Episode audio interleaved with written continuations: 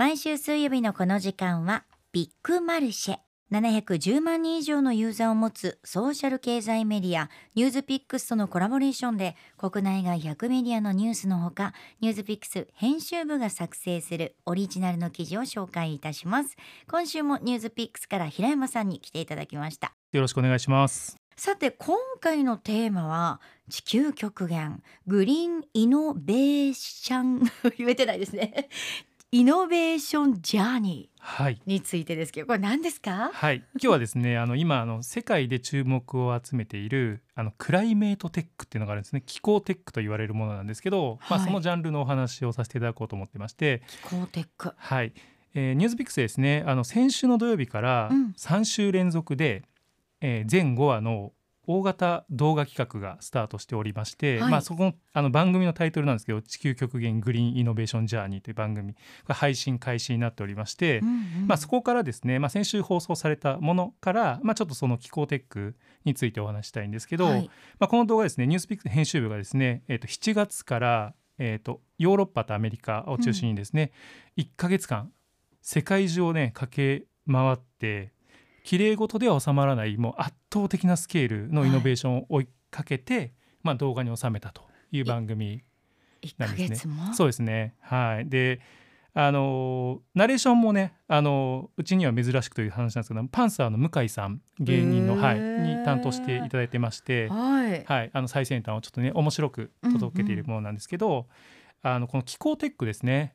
どれぐらいすごいのかというか注目されているのかというところなんですけどはいあのビル・ゲイツさんですとか、まあ、イーロン・マスクとかも大きく出資をしているという、もうこの二人が動いてるということは、もうあのこの2人だけじゃなくてもうすごい企業たちも動いているっていう状況であの非常に今注目を浴びているジャンルになりますね。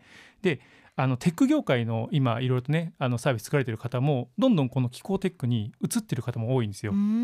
でそういいう人たちに今一番いけてるグリーンスタートアップってどこですかって聞くと、はい。おそらく多くの人が答えるであろうところがクライムワークスという会社なんですね。スイス発の、まあ、DAC、まあ、DAC とも言われるんですけど直接空気回収あの直接空気の中から CO2 を取ろうっていうなくそうということをやられてる会社なんですけど、まあ、ここ名前が出てくると思うんですけどあのここの話を今回ね中心にやっていくんですけど、はい。まあ、このお願いします。企業ですねどれぐらい注目集まっているかというとあの今年の5月には、えー、と6億5,000万ドル、まあ、日本円でおよそ950億円調達しておりまして、へあの評価額はね公表されてないんですけど、はい。まあ、おそらく脱炭素分野では極めて珍しい10億ドルを超えるユニコーン、まあ、今だと日本円で言うと1500億円ぐらいですかねになるのは間違いないんじゃないかと言われている企業なんですけど、まあ、なぜ彼らにお金が集まっているのかというと、これあの秘密基地と言われているオルカっていう施設があるんですね。ここが、はい、お金を集めている要素になっていましてはい、これあの世界初の商用商業用のダックプラスストレージの施設というところでちょっとあの難しくなってきたんですけどあの、はい、噛み砕いて言いますと、はい。まあ、さダックとさっきちょっとねあの説明したやつで言うと、うん。あの空気中大気中の CO2 ありますね。今はい皆さんの周りにある空気の中にある CO2 をそこからも取り込んで CO2 だけを取り込ん取りで,、込んで、はい、で半永久的に地下に地中に隔離してしまおうっていう施設なんですよ。そんなことできるんですそうかなんですよ。なのでこの今皆さんの周りにある空気の中から CO2 取って脱炭素ですね。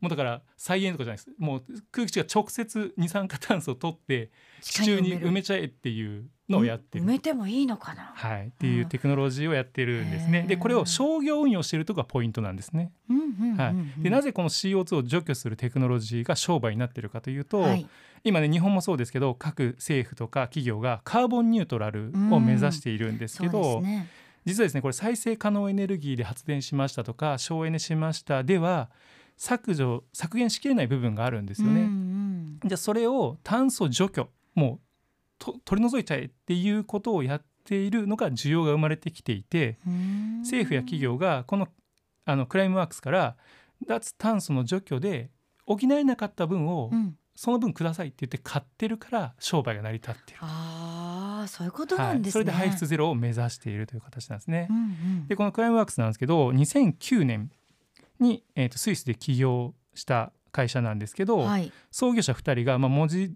りですね、うんゼロからテクノロジーを構築してであの彼らが今こうなぜこう覚醒したかうんっ。ていうののポイントとしてアイスランドという場所があるんですねそこが結構ポイントになっていまして、アイスランド。はい、で理由が2つあって1つはエネルギーですね、はい。でこの DAC っていうこう CO2 除去っていうテクノロジーなんですけどもちろんあのこれをするための大きな機械うん。を動かすのには大きな電力が必要なんですよ。そうですよはい、ねけ。どこれ電力を使っちゃうとはい。意味がなくなっちゃうので、うんそこで目をつけたのがクリーンにするためにはこの供給源が再生可能エネルギーじゃないとダメだ。うん。でじゃあ太陽光とかいろいろありますけどそこでアイスランドに行った理由っていうのが地熱発電があるんですねアイスランドは。へえ。アイスランドってあの地震国でもありますし、まあ、温泉みたいな感じもある地りますね熱の発電がすごく有名なんですけどその地熱発電を使ってやってるのがこの仕組みなので、うんこの地熱発電が必要だったというのがアイスランドに必要だったっていうのが一つ目です。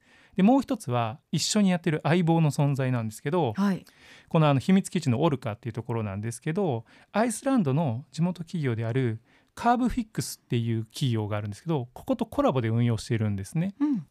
でこのカーブフィックスって何やってるとこかっていうとさっきやあの言いました地中から CO2 を取ってああ空気中から CO2 取って地中に埋めるこのはい埋める側が。やってるのがカーブフィックスです。へえ。でカーブフィックスはこうあの CO2 を地中深くにして石にしちゃう技技術を持っている会社なんですね。ギュってはい、石に固めるんだ。これ自然界でもできるんですよ。何万年かかければ。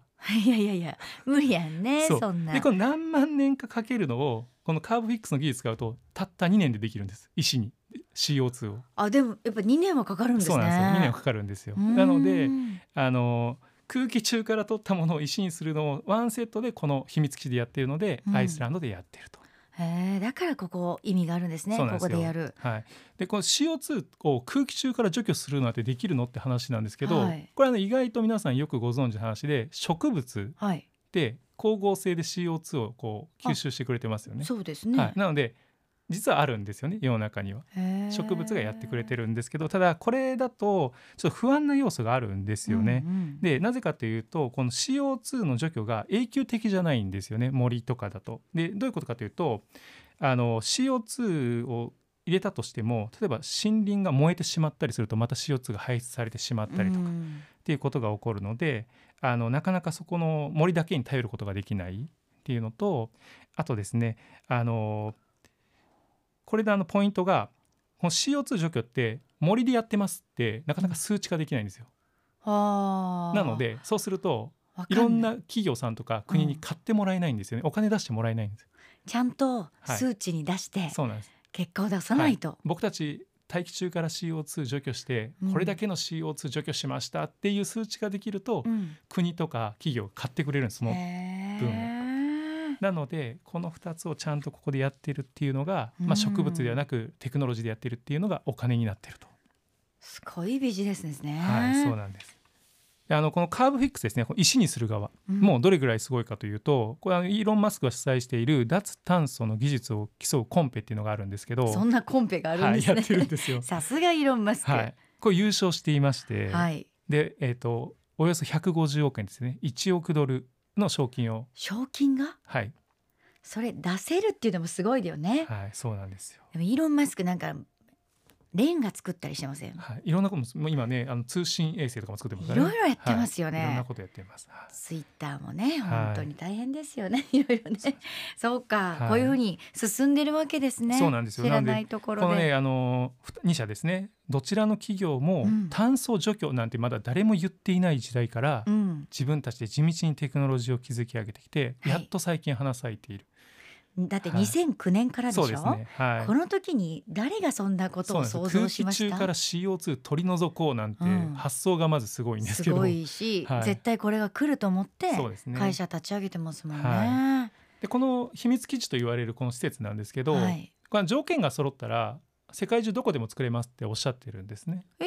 スイスじゃなくていいんですか？あそうです。なのであの自然、えー、と再生可能エネルギーを使ってちゃんとこう除去できる場所、まあ、ちょっと岩盤とかの理由もあるんですけど、うん。うん全部揃えばどこでもできますよなので、まあ、もしかしたら将来的にね日本。日本とか、まあ、世界各国いろんなとこにできる可能性はあるんじゃないかと、それできた方がいいんですよね。できた方がいいです。ね、はい。そしたらなんか国に一個ずつまず作ってみるそうなんですよ。ね。実はこう再生可能エネルギーで発電したりとか僕たちがまあ日々省エネに取り組んでいても、まあ、それだけじゃちょっと難しいところが出てきてるんですよね、なのでもう空気中から CO2 を除去していかないといけないと。まあでもすごいなそれを考えて動いてるね、もそうなんですよ。のがやっぱり花咲いて、はい。やっとこれから本当需要がすごいんじゃないですか？そうなんですよ。もうすごい需要らしくて問い合わせも多いらしいんですけど、うん。まあこういうのも含めて今回あのこの動画の配信でですね、はい、まあ他の企業あ他の国の話も今後展開されていくので、まあぜひ見ていただければと。前後は？